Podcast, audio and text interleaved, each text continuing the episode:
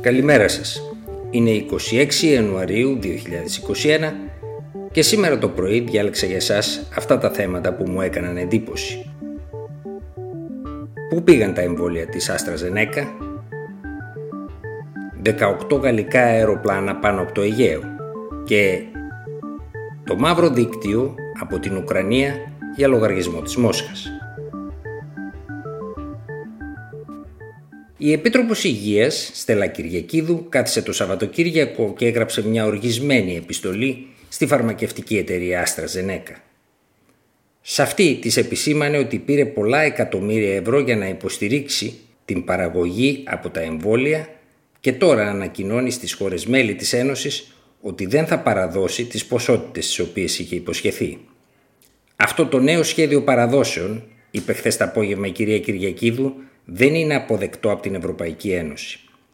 Η Ευρωπαϊκή Επιτροπή θέλει να ξέρει ποιες δόσεις παρήχθησαν από την Άστρα Ζενέκα και σε ποιον παραδόθηκαν. Τα θέματα αυτά συζητήθηκαν μεταξύ των εκπροσώπων των 27 χωρών μελών, της εταιρείας και της Ευρωπαϊκής Επιτροπής στα πλαίσια της Επιτροπής που καθοδηγεί την εμβολιαστική καμπάνια σε ολόκληρη την Ευρώπη. Οι ανακοινώσεις της εταιρείας δεν κρίθηκαν ικανοποιητικές. Θέλουμε από την εταιρεία να τηρήσει τις δεσμεύσεις της, είπε η κυρία Κυριακίδου. Στο μέλλον, όλες οι εταιρείες προειδοποίησε που παράγουν εμβόλια στην Ευρωπαϊκή Ένωση θα πρέπει να ενημερώνουν νωρίς για την πρόθεσή τους να κάνουν εξαγωγές. Έτσι, χθες το βράδυ επαναλήφθηκε η συνάντηση της Ευρωπαϊκής Επιτροπής με την Βρετανο-Σουηδική εταιρεία. Και πάλι όμως δεν δόθηκαν επαρκείς ικανοποιητικές απαντήσεις. Όλοι ήταν έξαλλοι, έγραψε στο brief story αξιωματούχος Ευρωπαϊκής Κυβέρνησης. Η Άστρα Ζενέκα υποσχέθηκε ότι θα δώσει τις δόσεις στην ώρα της, χωρίς ωστόσο να μπει σε λεπτομέρειες. Ο επικεφαλής της ελληνικής εμβολιαστικής εκστρατείας Γενικός Γραμματέας Πρωτοβάθμιας Περίθαλψης Μάριος Θεμιστοκλέους είπε χθες το απόγευμα στην Αθήνα ότι οι δόσεις που θα πάρει η χώρα μας από την Άστρα Ζενέκα θα είναι 740.000. Θα φτάσουν δηλαδή για να εμβολιαστούν 370.000 άνθρωποι.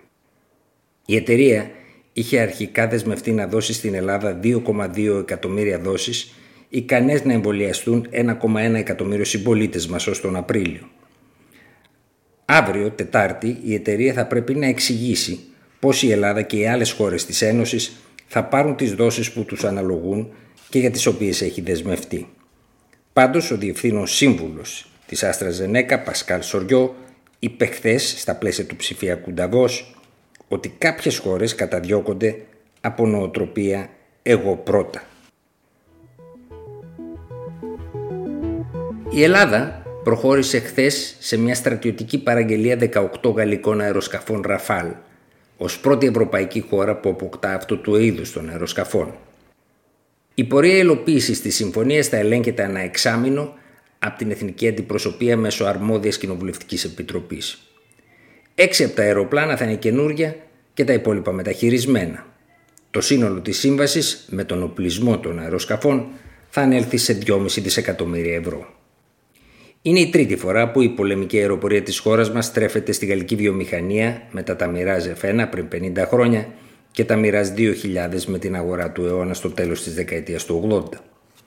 Η προκάτοχη των Ραφάλ είπε χθες, μιλώντας στη Γαλλίδα Υπουργό Αμήνης Φλωράνς Παρλί, ο Πρωθυπουργός Κυριάκος Μητσοτάκης, έχουν αποδείξει την αξία τους στους ουρανούς του Αιγαίου. Και οι πιλότοι είναι εξοικειωμένοι με τα χαρακτηριστικά των πτήσεων. Είναι παράγοντα αναμφίβολα που έπαιξε ρόλο στην επιλογή τους. Αλλά προφανώς έπαιξε ρόλο και η σημασία της άμεσης διαθεσιμότητας των αεροσκαφών. Η γαλλική πλευρά ήθελε αυτή η σύμβαση να προχωρήσει χωρίς μεσάζοντες, εμφανίστηκαν τουλάχιστον δύο σύμφωνα με πληροφορίες του Brief Story, κάτι που διευκόλυνε τη διαπραγμάτευση της ελληνικής κυβέρνησης. Στη σύμβαση δεν υπάρχει οποιαδήποτε πρόβλεψη για αντισταθμιστικά ωφέλη ή συμμετοχή της λεγόμενης ελληνικής αμυντικής βιομηχανίας. Σύμφωνα με δημοσίευμα γαλλικής ιστοσελίδας, η Dassault που παράγει το αεροσκάφος καλύπτει ένα μεγάλο παραγωγικό κενό με την ελληνική παραγγελία καθώς η Γαλλία θα παραγγείλει 18 νέα ραφάλ για να καλύψει την τρύπα που αφήνει η παράδοση μεταχειρισμένων αεροσκαφών στην Ελλάδα. Η Facebook ανακοίνωσε στις 12 Ιανουαρίου ότι κατέβασε αφού πρώτα εντόπισε μια σειρά κλάστερς και ιστοσελίδες που ελέγχονται από τη Ρωσία σε περιοχές της Ουκρανίας που έχει καταλάβει. Η οργάνωση Γράφικα που εντόπισε για το Facebook τους διαχειριστές των ιστοσελίδων, κυρίως στο Λουγκάνσκ και δευτερευόντως στην Οδυσσό, έδωσε σε μια ενδιαφέρουσα έκθεση λεπτομέρειες για την επιχείρηση αυτή. Ανάμεσα στις ειδήσει σε εισαγωγικά που προέβαλαν οι συγκεκριμένες ιστοσελίδες ήταν ότι οι Ηνωμένες Πολιτείες απελευθέρωσαν τον COVID-19 από ουκρανικό εργαστήριο και ότι ο Αλεξέη Ναβάλνη είναι πράκτορα στη CIA.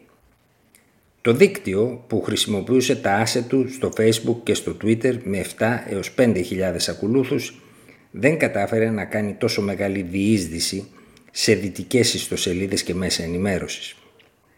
Συνολικά το Facebook κατέβασε ένα δίκτυο που περιλάμβανε 23 λογαριασμούς, 25 ιστοσελίδες, 11 group και 19 λογαριασμούς Instagram.